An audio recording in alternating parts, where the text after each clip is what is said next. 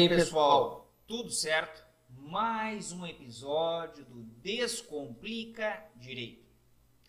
Apreensão de CNH, suspensão do direito de dirigir ou do passaporte. São medidas coercitivas para o pagamento previstas no Código de Processo Civil. Porém, ainda não tinha sido analisada pelo STF de maneira detida essa previsão legal, que veio com o CPC de 2015.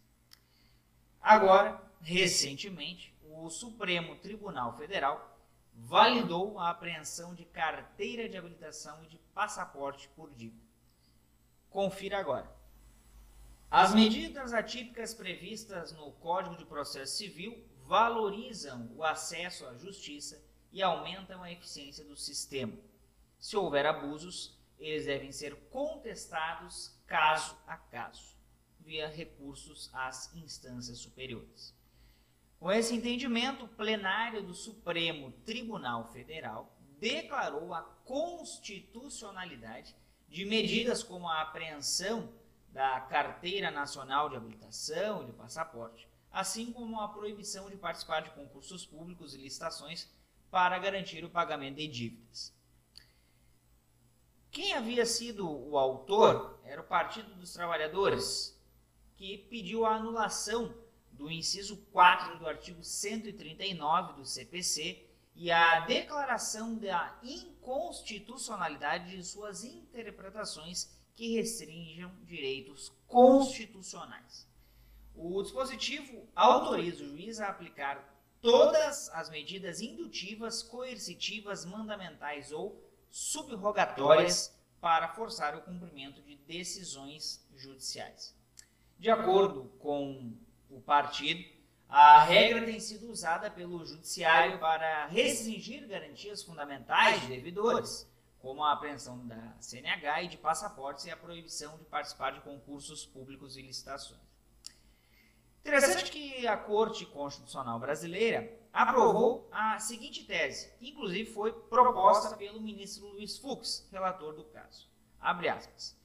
Medidas atípicas previstas no Código de Processo Civil conducentes à efetivação dos julgados são constitucionais, respeitados os artigos 1 8 e 805 do ordenamento processual e os direitos fundamentais da pessoa humana. O relator do caso, como já dissemos, o ministro Luiz Fux, argumentou que é inviável proibir magistrados de aplicarem medidas coercitivas para a garantia da execução de alguma dívida. Abre aspas para o relator. Não se trata de desprezar a proteção da dignidade humana em casos de abusos de juízes mas quaisquer discussões sobre a proporcionalidade das medidas só podem ser travadas em concreto com sopesamento dos bens jurídicos em conflito, destacou ele. Ainda segundo o relator, a garantia do acesso à justiça estabelece que as decisões judiciais devem ser eficazes e as medidas atípicas do CPC contribuem para isso. O ministro Fux ressaltou que a imposição de tais medidas leva os juízes a sopesarem, levar em conta, os princípios da menor onerosidade e proporcionalidade. No primeiro caso, aplicando determinações menos gravosas, se possível. No segundo, considerando o impacto na vida do devedor. Exemplo disso seria proporcional suspender a CNH de uma pessoa comum, mas não de um taxista, que depende do documento para sua renda, ou um motorista de Uber, de 99 Pop, enfim, de outros, de aplicativos, por exemplo. O voto do ministro Fux foi seguido pelos ministros Ricardo Lewandowski, André Mendonça, Nunes Marques, Alexandre de Moraes, Luiz Roberto Barroso, Dias Toffoli, Karen Lúcia e Rosa Weber. O ministro Lewandowski afirmou que o ordenamento jurídico traz garantias suficientes para que o juiz não extrapole e viole direitos fundamentais dos cidadãos. O ministro André Mendonça, por sua vez, apontou que as medidas atípicas não são por si sós inconstitucionais. Segundo ele, a análise da adequação e proporcionalidade das determinações deve ocorrer nos casos concretos. Nessa mesma linha, o ministro Nunes Marques afirmou que o inciso 4 do 139 do CPC não contraria a Constituição. O ministro Alexandre de Moraes, por sua vez, ressaltou que as medidas atípicas não são previstas apenas pelo CPC, mas também por outras normas, como o CTB, Código de Trânsito Brasileiro, e a Lei de Improbidade Administrativa, a LIA. E ainda ressaltou que essa ação direta de inconstitucionalidade é meio absurda, visa declarar inconstitucional um recorte do gênero poder geral de cautela do magistrado. Aqui são discutidas, no caso, medidas para a execução, mas o raciocínio seria o mesmo para o processo de conhecimento. Partindo do pressuposto de que o juiz vai atuar com abuso de poder, pretende-se restringir o poder geral de cautela. Fecha aspas. Já o ministro Barroso avaliou que as medidas atípicas ajudam a resolver o maior problema do sistema judicial brasileiro, a execução. O ministro citou que mais de 50% dos processos pendentes na justiça estão nessa fase, conforme o relatório Justiça em Números do Conselho Nacional de Justiça, o que representa 65% das execuções fiscais. O ministro Toffoli disse que não é possível imaginar um rol de temas teratológicos e assim declará-los inconstitucionais. Abre aspas para o ministro Toffoli. São muitas possibilidades fáticas. O sistema recursal existe para isso. Fecha aspas. Por sua vez, a ministra Carmen Lúcia ressaltou que não se pode pressupor que o juiz vá adotar medidas inconstitucionais, apontando que a finalidade das medidas atípicas é conferir efetividade ao processo.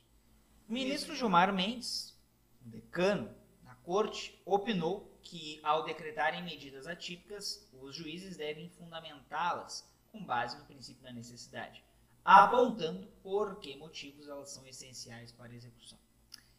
A ministra Rosa Weber, atual presidente da Corte, considerou não ser viável banir abstratamente medidas atípicas.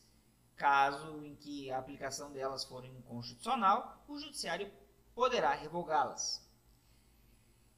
E Vejam que quem acabou restando parcialmente vencido o ministro Edson Fachin. Por quê? O ministro votou e para declarar a inconstitucionalidade de norma ou interpretação que aplique medidas atípicas fora do caso de casos de obrigações alimentares. Segundo ele, as medidas coercitivas em abstrato são inadequadas, desnecessárias e desproporcionais para o descumprimento de decisões de obrigações pecuniárias. O devedor não pode ter suas liberdades restritas, salvo em caso de dívida alimentar. Fecha aspas, analisou o ministro Fachin. Para aqueles que tiverem interesse, é a ADI, ou a Ação Direta de Inconstitucionalidade, número 5941 ADI 5941. Vejam que essas disposições previstas já no projeto CPC e quando entrou, em vigor, lá em início de 2016, vejam que são formas, medidas atípicas, formas de pressionar, coercitivas, para que o devedor pague aquilo que está devendo. Isso é extremamente relevante. Talvez desproporcionais em algum momento, como o ministro Fachin ressaltou, mas não são prescindíveis. Elas são necessárias. E isso deve ser ressaltado.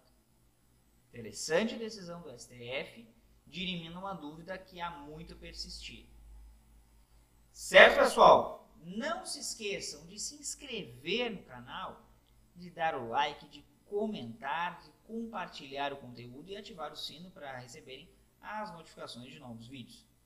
De nos seguir lá no arroba Descomplica Direito 01 no Instagram, no formato podcast, no Spotify e em outras plataformas de áudio música, e também ingressar no canal do Telegram do Descomplica Direito, cuja descrição o link constam aqui na descrição do vídeo.